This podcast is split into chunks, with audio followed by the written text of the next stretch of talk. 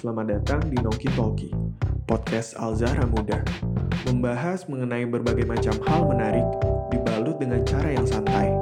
Because we must learning everything with everyone. Yang jelas hari ini kita bakalan sharing tentang a developing design, how to developing design to be brand yang akan diisi atau di-share sama teman kita dari Brand Analysis Pratama Alif. Nah, pertama-tama kita bakal kenalin dulu nih siapa itu Pratama Alif. Pratama Alif itu dia mahasiswa Telkom University jurusan desain grafis, DKV, desain komunikasi visual angkatan 17, angkatan 2017 dan dia lagi sibuk-sibuknya untuk nge-develop brand dia yaitu Endisis. Apa itu Endisis dan bagaimana dia nge-develop desain to be brand di Endisis? Kita bakalan bahas banget tuntas di live sharing kita bareng Pratama Alif. Bagaimana desain itu bisa berkembang dalam satu brand dan Alif mungkin bakalan men-share pengalaman dia selama dia di Endisis tentang how to developing a design to be brand.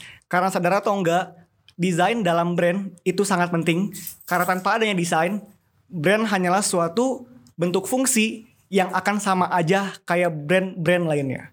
Maka dari itu mungkin sekarang Alif bisa menjelaskan sedikit tentang gimana caranya bisa men apa ya mendevelop desain-desain yang Alif punya terutama dalam basically Alif emang desainer dan tipografer dalam mendevelop itu untuk jadi satu brand.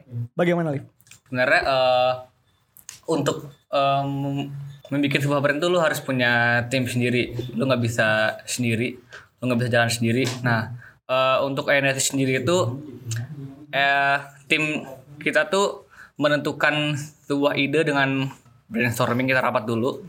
Topik atau tema apa yang akan kita angkat eh, untuk dijadikan baju atau bahan dagangan yang akan kita jual nanti. Nah, kemudian setelah brainstorming tahap pen- pencarian ide segala macam kita ngobrol sana sini, terus kita kayak apa ya? Mencari eh, apa yang sedang panas nih dibicarakan oleh orang-orang, apa yang sedang tren sekarang. Nah, Oke. Nah kemudian eh, ketika ketemu titik tengahnya itu baru kita tulis apa namanya tulis skripnya tulis eh, apa namanya eh, gambaran-gambarannya kemudian eh, akan diberikan kepada tim desain sebenarnya di Enesis itu ada creative directornya Galanta nih udah hadir jadi nanti Oh, di sini Galanta. ya Galanta udah hadir Oh, jadi yang mana dia ini itu Galanta? creative directornya jadi Oke. Semua hal-hal yang berbau desain dia yang mengeksekusi dia yang kita asisten ke dia segala macam nah kemudian baru eh, kalau udah rampung tuh ide-ide segala macam baru eh, nanti diaplikasikan ke brand itu sendiri Oke. Berarti dalam prosesnya kalau kita ingin mendevelop desain to be brand itu tuh beda-beda ya Liv ya berarti. Dan tergantung gimana kebutuhan dari brand itu sendiri. Nah, back to basic dulu nih Liv sebelum kita jauh lagi ngomongin desain. Apa sih alasan kalian nih terutama anak-anak muda yang masih kuliah, terutama yang lagi sibuk-sibuknya apalagi di DKV ya, desain grafis gitu kan. Kenapa sih mau untuk buat brand, capek-capek buat brand yang itu belum bisa menjamin kamu juga masa depan kamu gitu. Ya oke oke. Eh, sebenarnya kenapa kita buat brand tuh sebenarnya eh, menjadi wadah kita buat mengekspresikan karya-karya kita gitu. Sebenarnya kalau kita tuh pengen eh, ah gue pengen bikin sesuatu ini gue ke media apa yang yang bisa gue bikin gitu. Nah salah satunya ya dengan bikin brand clothing ini kita bisa mengekspresikan eh, siapa kita, apa yang kita pengen bikin segala macam itu sih sebenarnya. Heeh. Mengekspresikan. mengekspresikan apa yang kalian inginkan gitu ya dengan Iya. brand ini gitu. Benar-benar. Nah terus tahapan-tahapan awal dalam membuat brand kan nggak mungkin langsung ngomongin desain ya. Nah itu gimana caranya biar bisa nge-encourage tim kalian, terus bisa eh, ngebuat satu tim yang utuh untuk jadi satu tim untuk brand kalian. Ah, ya oke. Ini sebelum ke desain ya kita ngomongin Iya, tentang tim kalian dulu, tentang bagaimana kalian ngebentuk tim ini untuk bisa sampai ke tahapan oh ini brand kita gitu. Gimana tuh? Sebenarnya eh, untuk eh, awal-awalnya tuh NS itu terbentuk dari eh, orang-orang yang berbeda latar belakangnya. Oke. Jadi misalkan kalau gua kan eh, mobile tuh nggak bisa eh, bisa desain tapi yang basic-basic aja. Jadi waktu itu awalnya gua ngumpulin teman-teman gua eh, ada Galanta, ada Bayu, ada ada Hanif segala macam. Jadi masing-masing mereka ini punya skill yang berbeda-beda. Oke. Nah, karena skill yang beda-beda itu bisa ngebentuk kayak Desi sekarang. Jelas banget ada ada yang ngurusin produksi, ada yang ngurusin ilustrasi, desain, eh, fotografi segala macam, ada yang ngurusin video, ada yang ngurusin keuangan juga. Jadi eh, nggak nggak semuanya bisa desain tapi kita bisa menutupi kekurangan-kekurangan sih. Oke, ya ya ya, ya. ngerti ngerti ngerti. Berarti emang intinya nggak selalu harus melulu yang bisa desain ya, yang buat Iya. brand tuh. Jadi kita harus highlight dulu nih sebelum kita lanjut ke bahasan berikutnya. Nggak mesti harus desainer yang buat brand. Siapa pun yang punya capability di kemampuan tertentu ya bisa buat brand dengan kemampuannya masing-masing, betul. Benar. Tapi desain dalam brand itu menjadi hal yang penting karena akan membuat suatu perbedaan dari brand-brand lain, betul. Betul. Betul. Nah desain yang kayak gimana sih yang analisis buat sebenarnya? Kalau misalkan kita lihat dari brand-brand di Bandung aja ya, kan udah banyak tuh yang buat streetwear yang sama kayak analisis. Ya. Desain-desain yang mungkin hampir serupa lah ya eh, bentukannya dan atau mungkin kategori kategori desainnya gitu. Nah terus desain yang kayak gimana sih yang mau analisis buat biar bisa nggak kasih tahu bahwa ini tuh analisis banget. Hmm. Sebenarnya eh, di awal-awal tuh kita belum belum tahu nih ke arah mana desain kita sebenarnya. Entah itu ke streetwear, entah itu ke artwear segala macam. Kita kayak tahap pencarian Jati diri jati gitu. diri, nah, Oke, jati diri iya, iya, brand. iya. Nah, Siap siap. Jadi eh, kalau menurut gue sih, menurut gue jadi eh, untuk menentukan sebuah ciri khas itu lu harus banyakin portofolio. Nah, kalau portofolio udah banyak lu bakal kebentuk tuh eh, ke arah mana eh, arah desain brand ini. Oke. Nah, sebenarnya eh NDS itu awal-awal kita make desainnya yang eh, tren-tren streetwear sekarang eh, kertas robek, Oke, ya, ya, ya, ya. Pakai paper tekstur gitu ya. ya tekstur. Nah terus eh, kita lihat wah keren nih eh streetwear banget. Cuma eh, kita lihat sekarang udah banyak brand-brand yang kayak gitu. Jadi kita tak eh, sekarang ini sedang di tahap kayak ah kita harus beda nih apa Iya, yang iya, eh, beda dari kita. Makanya kita kalau kalian lihat di sosial media Endesis di IG-nya Endesis itu kita udah mulai eh, berubah banget Menemukan jati diri. iya Oke. sedang sedang tahap perubahan lah gitu Oke siap. Nah perubahan yang kayak gimana sih yang kalian lagi arahkan gitu dari tahapan yang sebelumnya yang kalian bilang tadi streetwear yang umum, Mm-mm. sekarang mau jadi streetwear yang kayak gimana dengan desain yang kayak gimana? Sebenarnya eh NDSIS itu sekarang sedang tahap ke desain yang Indonesia banget. Widih. Kita ngangkat kultur Indonesia. Ya gitu, Bang. Oke ngerti ngerti ngerti ngerti. Karena emang benar sih teman-teman kalau misalkan eh, developing design yang terjadi sekarang itu bakalan banyak banget brand ya yang bakalan ngangkat tentang local culture gitu.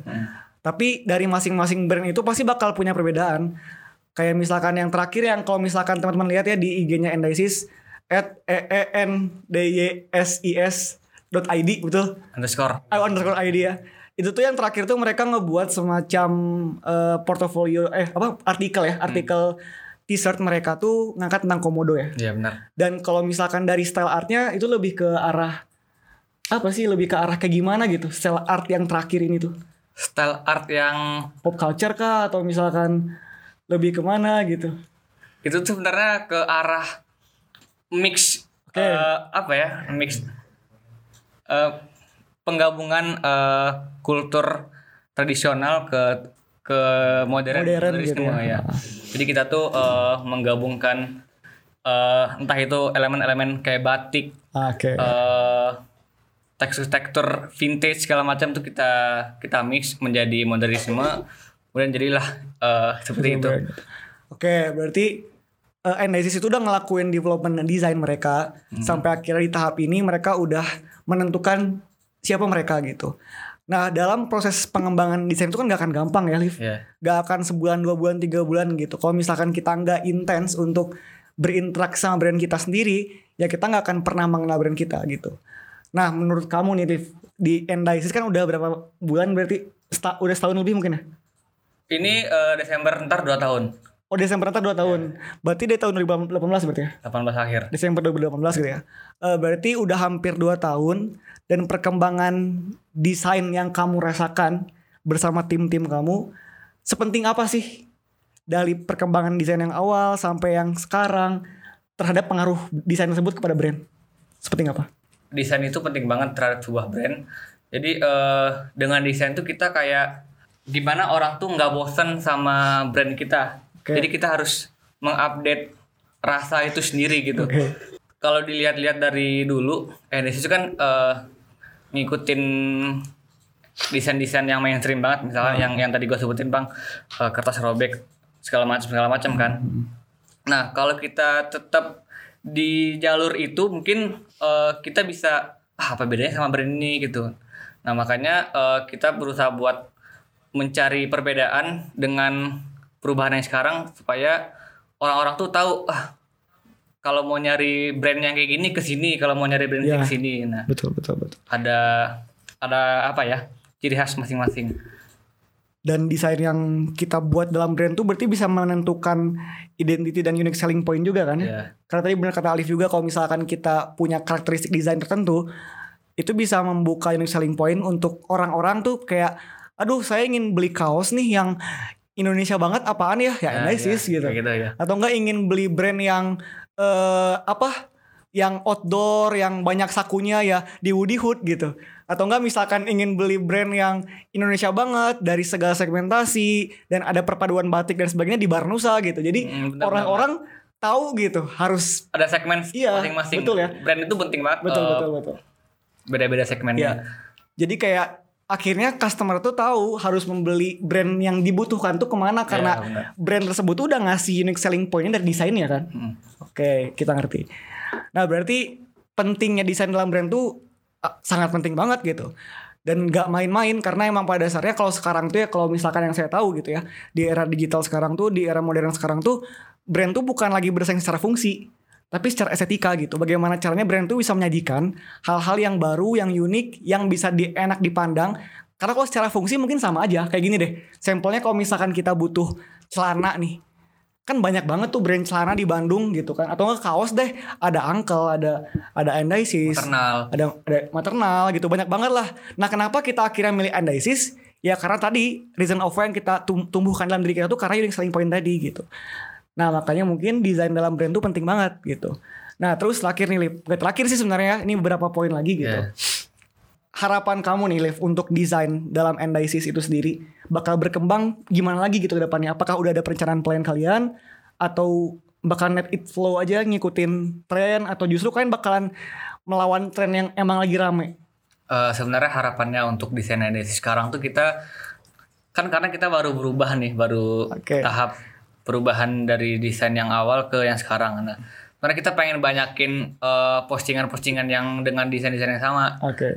Jadi dengan dengan cara itu kita eh, jelas eh, rasa desain yang kita berikan kepada orang-orang tuh Hmm, ya ya dan mereka ngerti. makin ah udah jelas nih banyak portofolionya segala Oke macam. oke oke.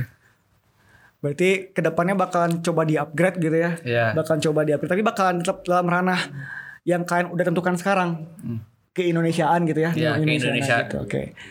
Nah yang kita lagi bahas ini tuh bukan berarti hanya berlaku untuk clothing ya. F&B juga, food and beverage juga ya berlaku juga. Misalkan teman-teman punya brand makanan minuman atau enggak punya brand eh, yang bukan clothing gitu ataupun jasa juga ya sama.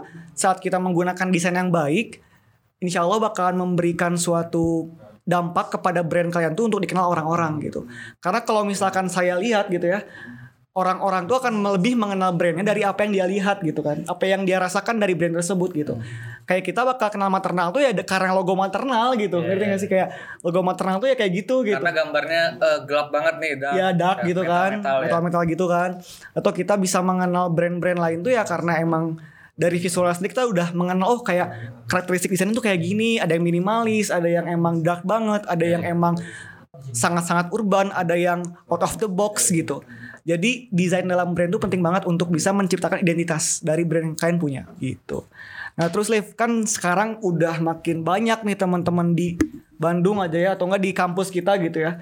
Atau enggak di kampus mana pun lah ya anak muda seusia kita tuh buat brandnya sendiri gitu kan. Nah, ada yang buat F&B food and beverage gitu kan. Ya. ada yang buat clothing ada yang buat jasa.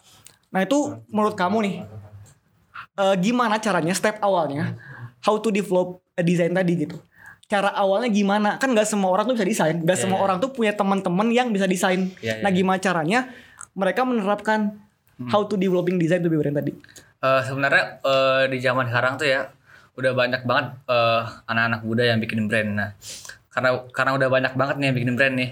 Kalau lu pengen bikin brand, apa yang beda dari lu? Nah, sebenarnya. Oke.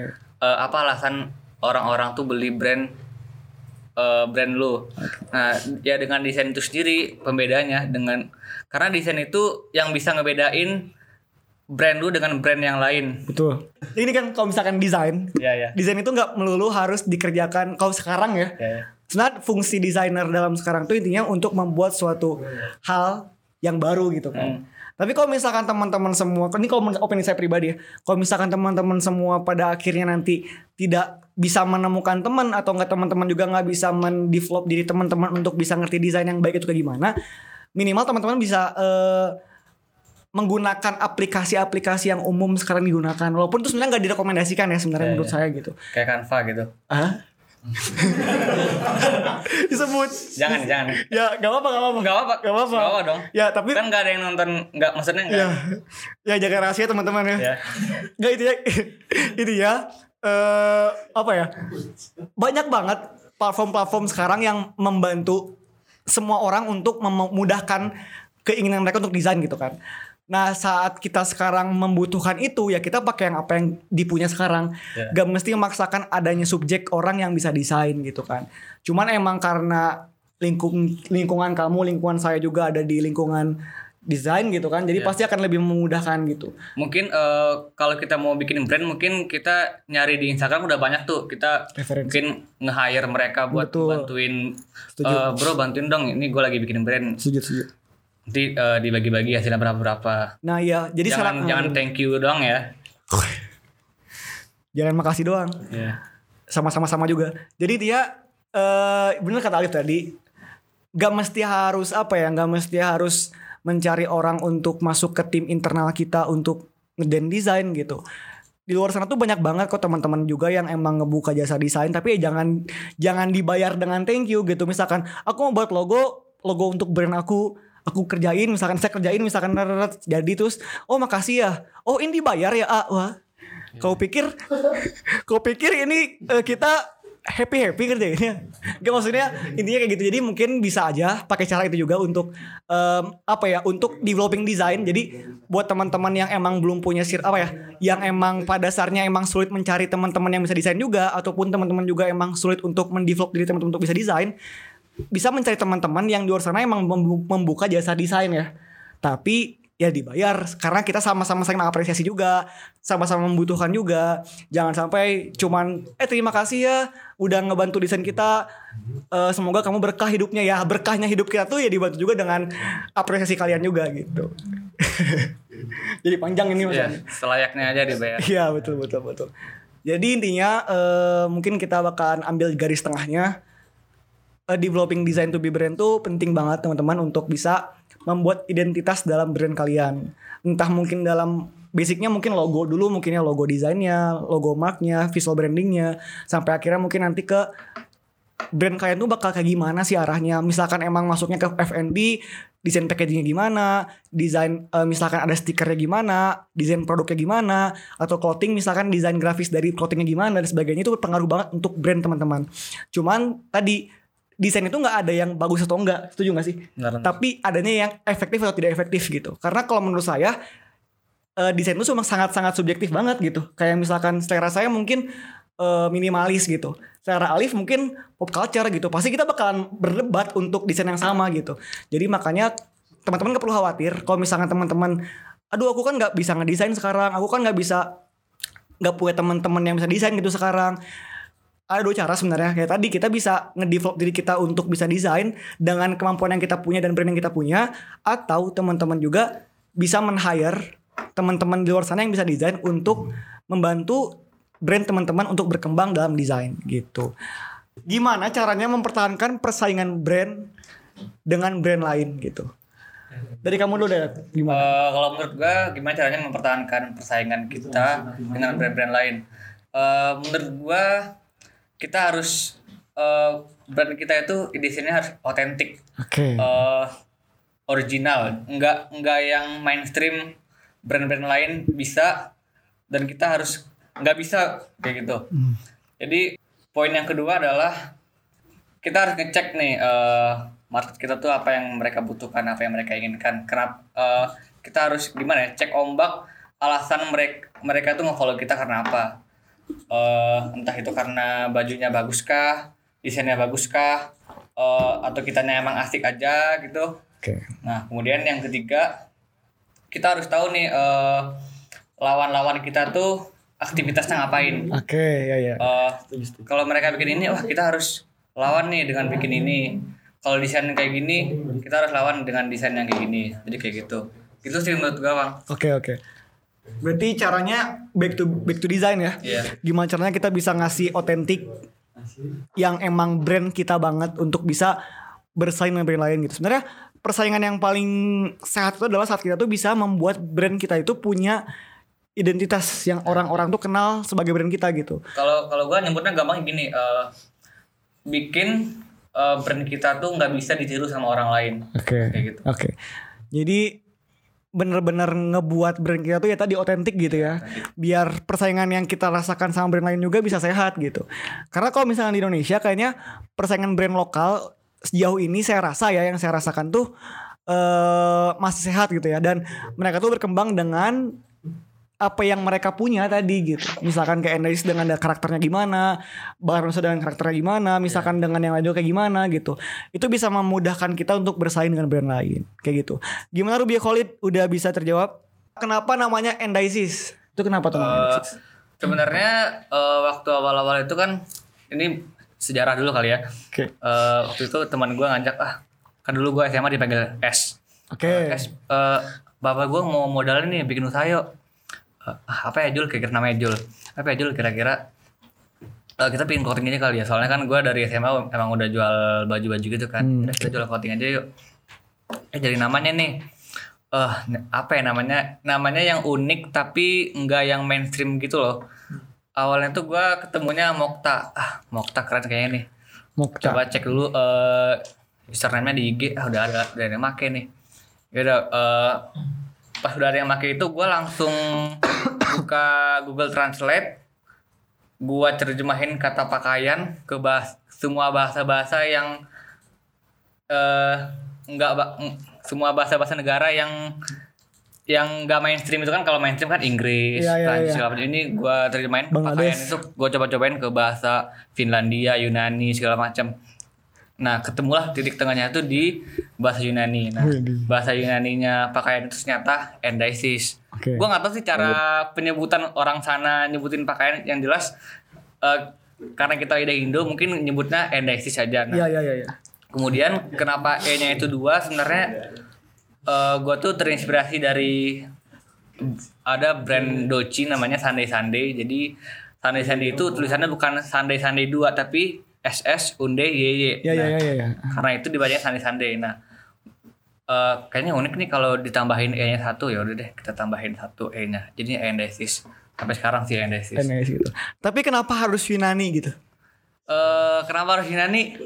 Karena kalau enaknya di situ, Pang. Oke, ya ya ya ya, ya nggak apa-apa. Kayaknya enak nih. Oh iya iya, benar benar benar benar. Gak mesti harus Soalnya sangat. waktu itu gue belum ketemu brand name generator kayaknya. Ah ya Lu ya ya. tau gak sih brand Ngerti ngerti ngerti, tahu Iya. tahu tahu. Kan eh, kita masukin kata kuncinya ntar keluar sendiri Oke. mereka yang nyariin. Tapi sebenarnya justru nggak usah sangat filosofis banget juga ya. Maksudnya yang penting eh nama brandnya tuh bisa diingat orang-orang dan bisa eh apa ya? Ada apa ya? Ada ada doanya dari pakaian tersebut gitu. Misalnya kayak Energy kan pakaian ya berarti Energy fokus menjual pakaian gitu. Intinya dalam nama brand tuh saya setuju sama Arif juga. Sebenarnya nggak mesti harus filosofis banget kayak misalkan ini artinya apa? Ini artinya sang surya yang menyeri bumi gitu-gitu nggak mesti gitu juga. Tapi pun juga nggak masalah gitu. Tapi yang penting harus gampang diingat sama mewakili dari brandnya. Misalkan emang jual pakaian ya harus mewakili pakaiannya gitu atau enggak gampang diingat juga biar orang-orang gampang ingat apa yang kita jual juga Kalau gitu. brand Nusa gimana tuh eh tahap pencarian namanya? Kok nanya baru Sa? Enggak enggak, gue belum tahu soalnya. Oke. Kalau baru sebenarnya ini juga sama jadi kita gabungin Nusantara yang memba- bara sama nusa. Nah, Bara itu kan artinya api, Nusa itu Nusantara. Jadi kita tuh menggabungkan dua kata itu untuk menjadi arti baru, yaitu bara Nusantara, api Ya. Nusantara atau api anak-anak muda gitu. Nah, tapi pas kita searching ternyata bara Nusa itu adalah nama daerah di NTT di Alor.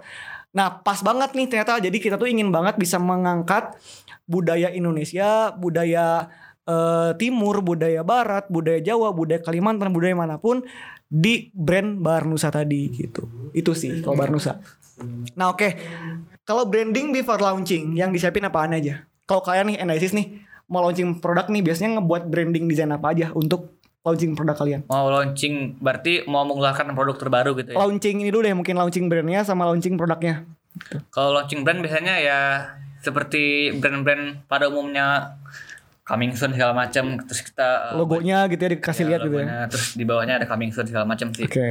Eh, terus eh, ketika keluar nih tanggalnya ya kita ngasih tahu kita tuh jualan apa Oke. dengan produk pertama kita. Oke. Itu launching brand sih. Oke. Kalau launching produk tuh bisa ki- kita tuh kayak coming soon lagi sih, tapi Hmm. eh, dijelaskan di caption apa yang akan kita keluarkan enggak enggak enggak yang coming soon coming soon dong apa nih orang nggak tahu nunggu Coming soon, apa, coming soon, kan. coming soon gitu ya tapi Ya, makanya kita jelasin di oke, caption eh, apa yang harus mereka tunggu Ah, iya, apa yang iya. akan kita launching segala macam Ah, oke.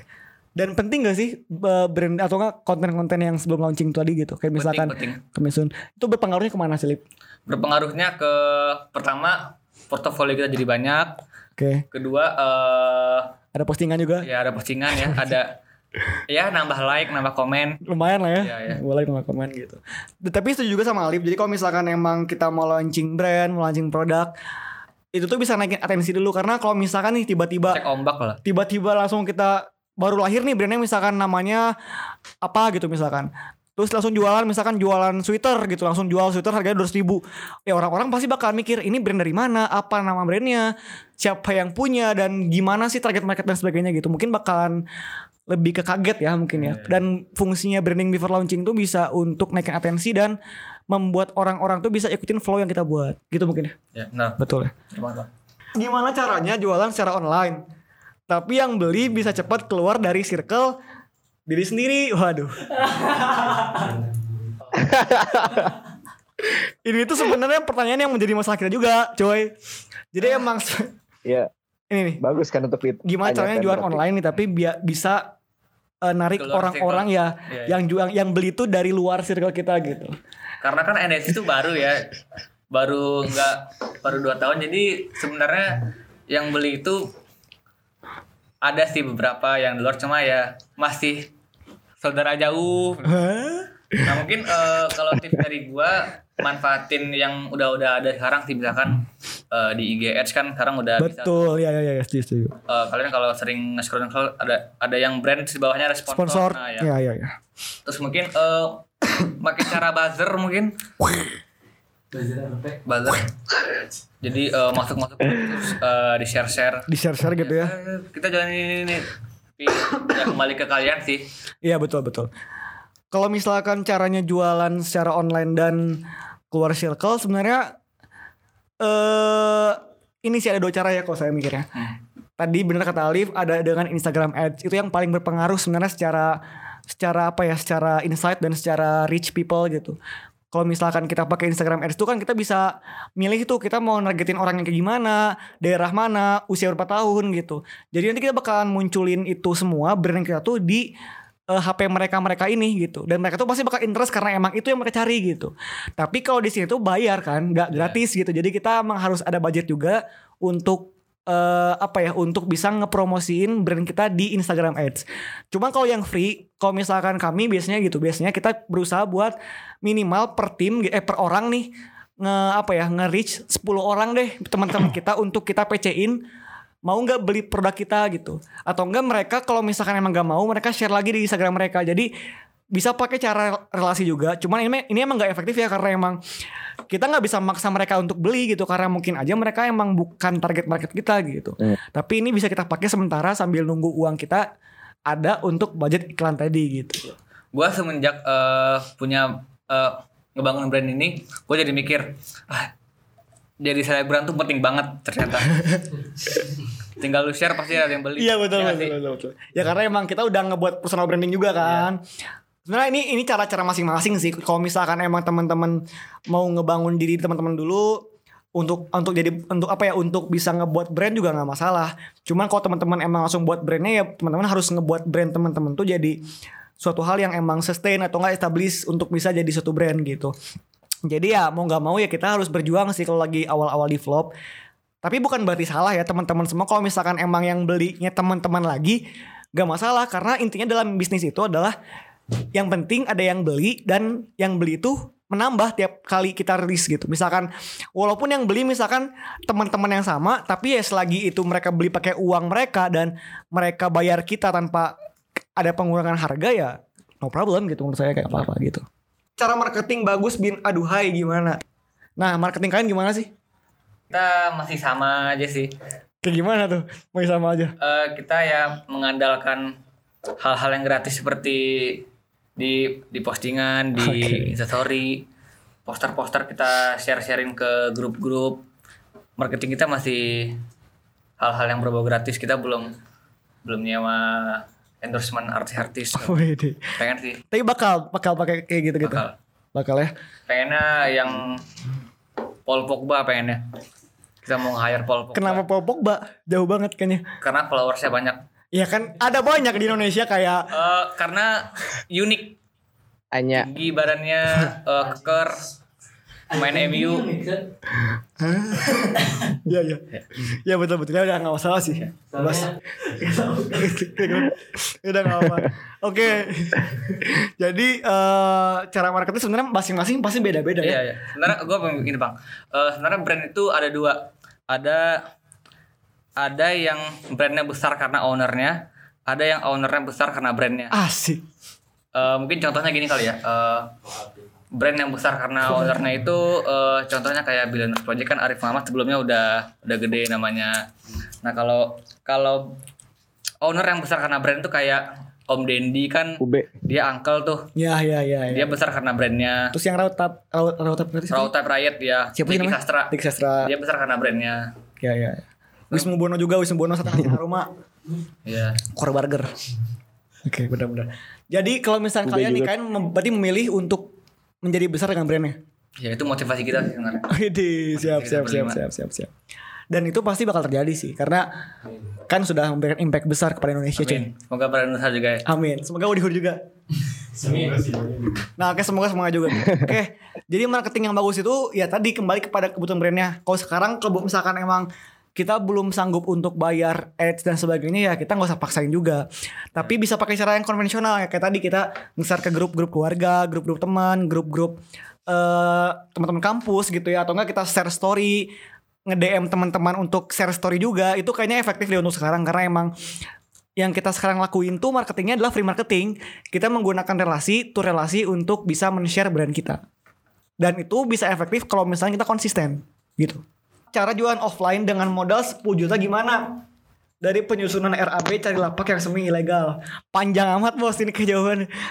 Cuman gimana kalau misalnya nih misalkan ya kita kita kasih Ya, semacam pengadaan. bukan Halu dulu kali ya. Kita halu dulu lah ya. Misalkan ada modal nih 10 juta yang cair ke Endisis gitu. Atau cair ke kamu deh, ke ke mana Lip. Eh namanya bakalan nggak buat bisa nggak bisa nambah 10 juta dulu deh. iya iya oke Kalau emang berhasil nambah deh. Hmm. Gitu. Nanti gimana caranya kamu jualan on offline ya dengan modal 10 juta di Endisis. Mau diapain gitu, mau diapain modalnya? offline ya offline Offline. Eh, mungkin kalau offline kalau punya modal segitu mungkin numpang dulu kali ke toko-toko yang Kinan gitu ya. kan kalau di Bandung tuh ada namanya Arena Experience jadi dia itu tokonya eh satu toko tapi banyak brandnya mungkin kita bisa eh, ngontak mereka buat eh, ah ini kita bisa numpang nggak jualan di sini mungkin Oh. di situ Eh, ada ada biaya sewanya segala macam entah gimana gua nggak ngerti sih sistem di sana Hmm. Jadi langsung diarahkan untuk tempat ya berarti. iya tempat Karena emang kita offline juga kan ya fokusnya gitu.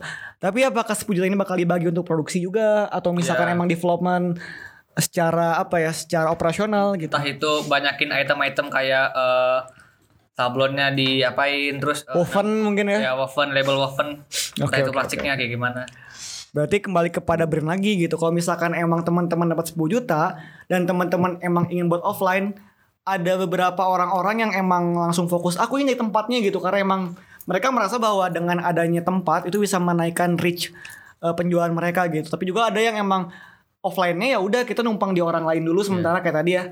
Tapi kita bakal fokus untuk naikin kayak misalkan kayak pakai woven, ada labelnya, ada bordirnya mungkin yang bisa Packagingnya. gitu yang bisa kita upgrade semoga sampai orang-orang tuh bisa aware banget sama brand kita gitu. Jadi 10 juta yang kita punya tuh nanti gitu ya diperhitungkan itu mungkin gini sih kalau saya dengan ada 10 juta tuh kita hitung untuk investasi juga. Jadi jangan sampai uang yang kita punya tuh dihabisin semua untuk eh, brand kita. Harus ada yang kita Disain. keep ya. Disain. Takutnya apa yang kita pilih itu gagal gitu. Jangan di, jangan dipakai semua. Iya, pokoknya. misalkan nih 10 juta dapat nih misalkan terus kita pakai semua nih. Terus, terus gagal nih ternyata ya kita bakal bangkrut ya kita nggak akan ngapa-ngapain lagi gitu. Mending kita bangkrut tapi ada uang sisa untuk kita jadiin produksi baru lagi ya atau enggak baiknya mah ya kita berhasil dan kita bisa menambah modal baru gitu ke depannya gitu. Jadi gimana caranya eh, customer yang pernah beli itu beli lagi gitu ya. Tapi di F&B atau di semua segmentasi produk. Kan dia kan F&B nanya tadi di apa cemilan snack ya? gimana supaya repeat order ini kan eh, bukan primer kan maksudnya Oh iya iya. Oke, oh iya ngerti ngerti ngerti. Wah. Ya kayak clothing itu kan bukan ya benar-benar sih kalau misalkan F&B kan itu kan kebutuhan primer ya jadi kayak kemungkinan besar orang repeat order tuh besar gitu. Iya benar. Tapi kayak kalau kayak clothingan kayak ya Endisis Bisa. gitu kan. Gak mungkin orang yang sama beli baju seminggu sekali gitu kan. Gak mungkin dia beli baju Endisis eh, seminggu sekali gitu. Pasti atau enggak mungkin per artikel aja belum tentu pasti gitu ya mereka beli gitu. Tapi kita pernah sih eh, kita punya kenalan teman dia selama awal launching sampai sampai produk yang kemarin dia beli terus. Oh ya, Ya, itu kamu udah kasih reward atau gimana? Setelahnya. belum sih. Oh belum.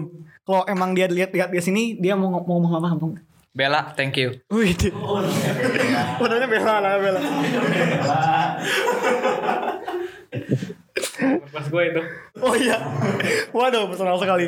Tapi nih, gimana Lip? Kan untuk bisa eh, establish ya harus ada yang beli gitu kan. Hmm. Dan berhubungan sama yang tadi gitu di mana orang-orang yang beli itu masih ada di circle kita gitu. Nah misalkan nih yang di circle kita tuh udah beli semua nih misalkan. Ya. Yang brand itu brand-brand kayak Endesis, Barnusa gitu kan. Caranya gimana nih biar bisa orang yang sama repeat order? Kalau di Endesis gimana tuh kira-kira? Eh, kita bel- kayak Opang nih, Opang repeat order di Endesis tuh gimana harus bisa narik Opang nih untuk gitu. eh, kita belum menemukan formula itu sih sebenarnya cuma eh, sejauh ini yang kita bisa lakukan adalah ba- sering-sering nge-share sih pasti misalkan kalau misalkan kita share ke grup grup keluarga kita aduh orang tua kita ngelihat ya Allah anakku jualan pasti pasti orang tua kita beli itu kayak sedih banget. ada contohnya Ah contohnya. gitu sih kita belum nemuin formula bisa Oke oke oke oke. Jadi kayak oke berarti tapi emang bener ya. Kita nggak bisa naif ya teman-teman. Kadang-kadang emang sebagian besar tuh justru emang ada aja orang yang beli itu karena kasihan ya. iya Tapi sebenarnya kalau dari sisi kita yang jualan ya nggak masalah. Yang penting mereka beli pakai uang gitu ya. iya bener Yang penting mereka beli pakai uang ya kita nerima uangnya ya udah bodo karena amat. intinya banyak banyakin share sih lu kalau eh, gabung grup keluarga ada tiga generasi itu generasi kakek generasi orang tua sama generasi cucu a- anak Anaknya ibu kan. iya itu pasti ada yang beli pasti Oke, oh iya bener entah itu karena kasihan entah itu Karena butuh gitu pengen ya. ngedukung Atau karena butuh emang bener-bener lagi butuh banget. Iya. Aduh gue lagi gak ada kaos ini gitu kan. Oke cepet. nah tapi tapi benar kalau misalkan emang how to repeat order gitu ya. Sebenarnya kalau misalkan tadi benar juga kita banyak-banyakin share ke orang-orang yang baru mungkin ya. Ya. Jadi misalkan emang kayak kita nih kan clothingan nih kan nggak mungkin nggak mungkin flow repeat ordernya tuh cepet banget kayak makanan gitu ya. Jadi kayaknya bisa kita pakai caranya kayak misalkan yang artikel pertama kita banyakin share-share ke teman-teman dekat kita dulu. Nah yang kedua misalkan eh, dari teman-teman dekat kita tuh kita ganti ke keluarga kita dulu gitu. Nah nanti misal artikel keempat kita kembali ke teman-teman kita lagi gitu. Kayaknya udah mulai ada yang butuh juga pasti kan karena mereka kan pasti bajunya mungkin hilang atau mungkin kotor atau gimana gitu. Nah tapi ya tadi eh, kita nggak bisa nggak bisa cuman gitu. Eh, jadi harus juga pinter-pinter menelaah kebutuhan orang-orang tuh apa sih yang lagi Ya, lagi yang lagi, banyak gitu. sepeda nih bikin kaos tentang sepeda Nah, karena emang kadang-kadang ya sebenarnya bagusnya ya walaupun kita tadi bilang yang penting mereka bayar, tapi bagusnya saat mereka beli produk itu karena mereka butuh. Bukan karena kasihan gitu. Karena dan suka ya dan suka gitu. Karena kalau misalkan mereka sebenarnya gini kan itu kan personal mereka, kita nggak bisa maksa itu gitu. Kita nggak bisa membuat mereka tuh kayak ih kamu belinya karena butuh dong, jangan karena kasihan ya nggak bisa gitu juga gitu. Tapi kalau misalkan mereka beli karena butuh dan suka tuh, kita bakal lebih bahagia ngerti gak sih? Kayak kita tuh kayak dihargai secara penuh.